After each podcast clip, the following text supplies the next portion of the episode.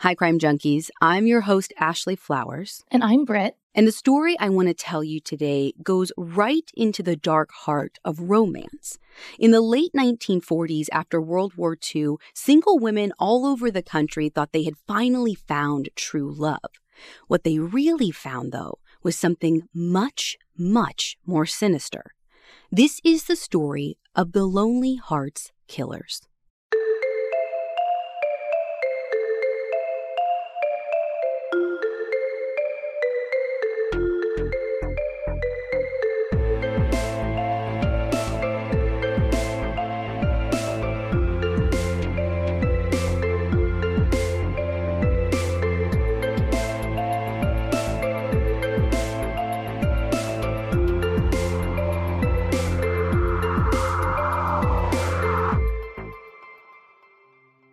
In early January of 1949, just after New Year's in Amsterdam, New York, a woman named Mary Spencer is getting ready to spend some time with her stepmother. Even though Mary's dad passed away some time ago, she and her dad's widow, this woman named Janet Fay, still have a really good relationship. Janet basically helped raise her, and they've always stayed in touch. And today's going to be special, though, because today, Janet is coming to town from Albany so that Mary will get to meet Janet's new love interest. Since Janet's a devout Catholic who goes to Mass every Sunday, Mary doesn't meet up with her until that afternoon when Janet and her new gentleman friend Charles come over, along with Charles' sister Martha. So Mary has Janet, Charles, and Martha all over to her house, and they all tell her about how they met. And Janet tells Mary how she's already started introducing him to her friends because things are just going so well. Like, Janet's already head over heels in love with this guy. You see, he's a successful businessman, and since his family's from Spain, where he spent a good portion of his childhood, he's like a man of the world. He feels very exotic. Yeah, he sounds like a really great catch. This dude is a catch, right? Now, we don't know what exactly Mary's first impression of them is, but she has to notice the one thing that I think would really stick out. Charles is in his mid 30s, which is definitely quite a bit younger than Janet, who's in her early 60s. It's a little less common, but again, this isn't unheard of. So, again, maybe take notice, but it's not like she's like, this is impossible that you guys fell in love. Sometimes it happens. There isn't a lot of information out there about Mary and what she does after she meets Charles and Martha, but we do know that later on that January, Mary gets a letter from her stepmom. The New York Daily News reprinted that letter in March of 1949, and Britt, I'm going to have you read it to us. The letter says, quote, My dearest Mary, you may think I am mean for not writing to you any sooner. Please excuse me, for I have been so busy going and seeing so many different places and also doing much shopping. I am all excited and having the most wonderful time of my life. I never felt as happy as before. I soon will be Mrs. Martin, and then we will go to Florida for the winter. Mary, I am about to ask you a great favor. I would like you to call the American Express agency and have them ship my trunk and boxes that I have there to me. The address is on the various stickers that I am enclosing in the letter. I would like to sort out many things before I leave for Florida. I am so happy and contented, for Charles is so good and nice to me, and also his family. They have done everything to make me feel more comfortable and at home. I will close now with my best wishes and love for you both, and love and kisses for the children. I really do miss you all, but I am sure that my prayers have been granted to me by sending this wonderful man to me. God bless you all. Janet J. Fay. End quote. When Mary reads this on January 11th, she's instantly suspicious because in her mind, it doesn't sound like Janet. Some of Janet's friends get letters around this same time too, and they all say basically like, surprise with an announcement that she's engaged to Charles, along with some other like super gushy stuff, right along with these same lines of how like great everything is, how wonderful life is, how wonderful Charles is. And something about it just feels off. Yeah, but to me, having a different tone could just be from that kind of honeymoon phase of a relationship and being so excited about this upcoming wedding and, you know, going to Florida for the winter. Yeah, it could be, except for one other thing that Mary notices. According to Charles Bell's reporting in the New York Daily News, the letter was typed on a typewriter. So, not in her handwriting. Well, yeah, not in her handwriting, but here's the other thing Mary knows for a fact that Janet doesn't know how to type. She didn't own a typewriter, and even if she did, she wouldn't have known how to use it. And again, I think it's hard for people. We're thinking like computer terms, like it wouldn't be that hard to like press a letter, but even like loading it, making sure it has ink and how you do all that stuff, I don't think I could use a typewriter. Well, and if you're not familiar with typing, there was like an erase option, but you would be able to tell that an error had been made. Yeah. And she had to redo it. So you would expect that from someone who wasn't familiar with it. Right. So between the typing and the strange wording, nothing about this letter is sitting right with Mary. So the next day, on January 12th, she decides to go to the police and tell them about this whirlwind romance Janet had, and she actually files a missing persons report. Okay, you said whirlwind, but how long had they actually been together? Like, weeks or months or days? Like what's what's fast in this situation? Yeah, so the timeline is different depending on what source you're looking at. One set of court records I read said that they'd been together a couple of months, but another one said barely a single week. You see, Janet desperately wanted to get married again, and so she was a member of this thing called a Lonely Hearts Club.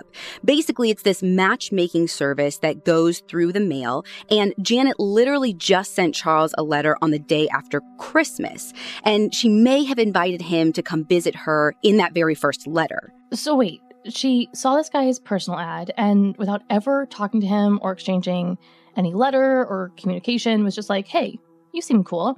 Let's let's do this. Let's meet up." It's fast, right? And and honestly, from the sources that I have, that's kind of what it sounds like to me, which I don't even think we need to tell you is kind of a big no-no. Like everyone be careful with meeting strangers. But like I said well, said, on top of this, like it's not even now, it's the 40s. Yeah, right. But like I said, the timeline's a little fuzzy. So they may have talked on the phone a couple of times too, but with or without phone calls, this is happening fast. I mean, again, if this is the day after Christmas when they first make contact, mm-hmm. by January 11th is when Mary is getting this letter saying, We're engaged and we're running off and we're going to Florida. So just a couple of weeks. And I think that's part of the reason why Mary gets so suspicious of this letter that's supposed to be from Janet and why she goes to police so quickly. Like like you said, even for the time, I mean this relationship is moving fast. And yeah. apparently Janet had some bad luck with the Lonely Hearts before. There's not a lot out there about how exactly things unfold for police, but according to the Post Star, Mary tells police at some point that she found out Janet's house had been sold and her bank account is completely empty. What? Yeah. Now, there's nothing about if she tells them this while she's filing the missing persons report or if she learns this afterwards. Mm-hmm. But regardless of when they learn what, police totally want to find Janet and even have a little chat with Charles to see what's going on here. Because even if they're all fine and safe, like something feels off. But the problem is that both Janet and Charles and his sister Martha are nowhere to be found. Little do the Albany police know, hundreds of miles away in the Midwest, a similar scenario is starting to play out, and a new horror is beginning to unfold. Late in January of 1949, in Byron Center, Michigan, just south of Grand Rapids, some people in the community start noticing that luck may be turning around for one of their neighbors, a woman named Delphine Downing. They all know that Delphine's husband died in a freak accident when his truck got hit by a train, and that things have been hard for her as a widow left to raise their two year old daughter, Raynell, all alone. Depending on which source you read, Delphine's anywhere from 24 to 41 years old at the time. But whatever her real age is, she's totally at the point in her life where she wants to get remarried and build a family for Raynell. And now, to her neighbors, it's looking like she might have done that because Delphine has a visitor, a male visitor named Charles Martin. Oh, wait, so this guy was staying with her? From what I can tell from my sources, yeah, he's staying with her. So I'm like a kind of a history buff and I love the, especially the 40s, but this seems really kind of scandalous for that time. The neighbors didn't think it was out of the ordinary or kind of bizarre. Right. So it, it probably would have been a little scandalous, right, for a unwed woman to be having this man stay with her. But there is this little workaround because when Charles comes to visit, he just so happens to bring along his sister Martha. So they have sort of a chaperone. Exactly. Okay. So they, they want to make sure that nobody's getting the wrong idea. So totally above board. Everybody's reputation stays nice and clean, and it's considerate for the day and age, right? So this guy's doing the right thing right off the bat.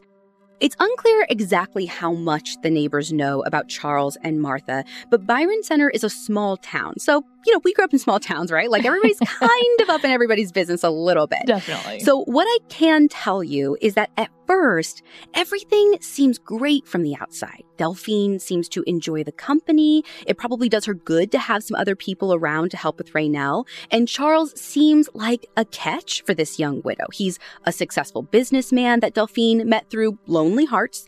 And here, I want you actually to read me one of their letters, this one specifically that she sent to him. So Delphine's letter to Charles says, quote, Dear Charles, thank you for the thoughtful Christmas greeting. Christmas is so busy with its hustle and bustle, and the lull afterwards is such a letdown. It gives me an empty, lonely feeling. New Year's Eve, I kept the neighbors' children so they could go out, and the children were sleeping quietly when the whistles blew. Only noise was when the dog set up a howl at midnight. I've been having trouble with my old car. Maybe I should have taken the advice and bought a new one, but I need to spend so much when it could be invested for Raynell to be used later. I have a nice two stall garage, but when I cleaned out the shop, the tools and things filled it. But gradually, I'm getting everything sold. Raynell got a tricycle from some friends, and she's sitting on it now and really making a noise. Do you like children's carols? I hope you do, because if we continue to correspond, I will mention Raynell often. I hope I don't break the rules of friendship correspondence by writing you before I give you time to consider my last letter. Sincerely, Delphine. End quote. Okay, so this letter. She says she's writing around Christmas time. Isn't that around the same time that Mary and Janet and Charles and Martha all met? Uh, not at the time that they met, but um, Janet and Charles were exchanging letters around the same time. I think it was like the day after Christmas. And I'm pretty sure he meets Mary like early January, mm-hmm. like right around New Year's. So from what I can tell, these correspondence are kind of going on simultaneously. And, you know, this is the only letter I have, but based off this letter, it sounds like she even wrote to him before and she's like sending him multiple right, letters yeah. before he's even responded. So I think he's exchanging letters with multiple women around the same time. So obviously their correspondence went well. And at some point, she invites Charles and his sister to come stay. About a month after they arrive in Byron Center and start staying at Delphine's house, something about this situation starts to feel a little off to everyone who's watching. Maybe they heard something strange, or maybe they haven't seen little Raynell recently. We don't know what it was. But whatever first set off this feeling, it doesn't go away. It only gets stronger after a few days go by and no one's seen Raynell. No one has seen Delphine. And finally, on February 28th, someone decides to call the police. According to Joseph McNamara's piece in the New York Daily News, when a pair of sheriff's deputies get to Delphine's house that night, there's no one there. So they decide to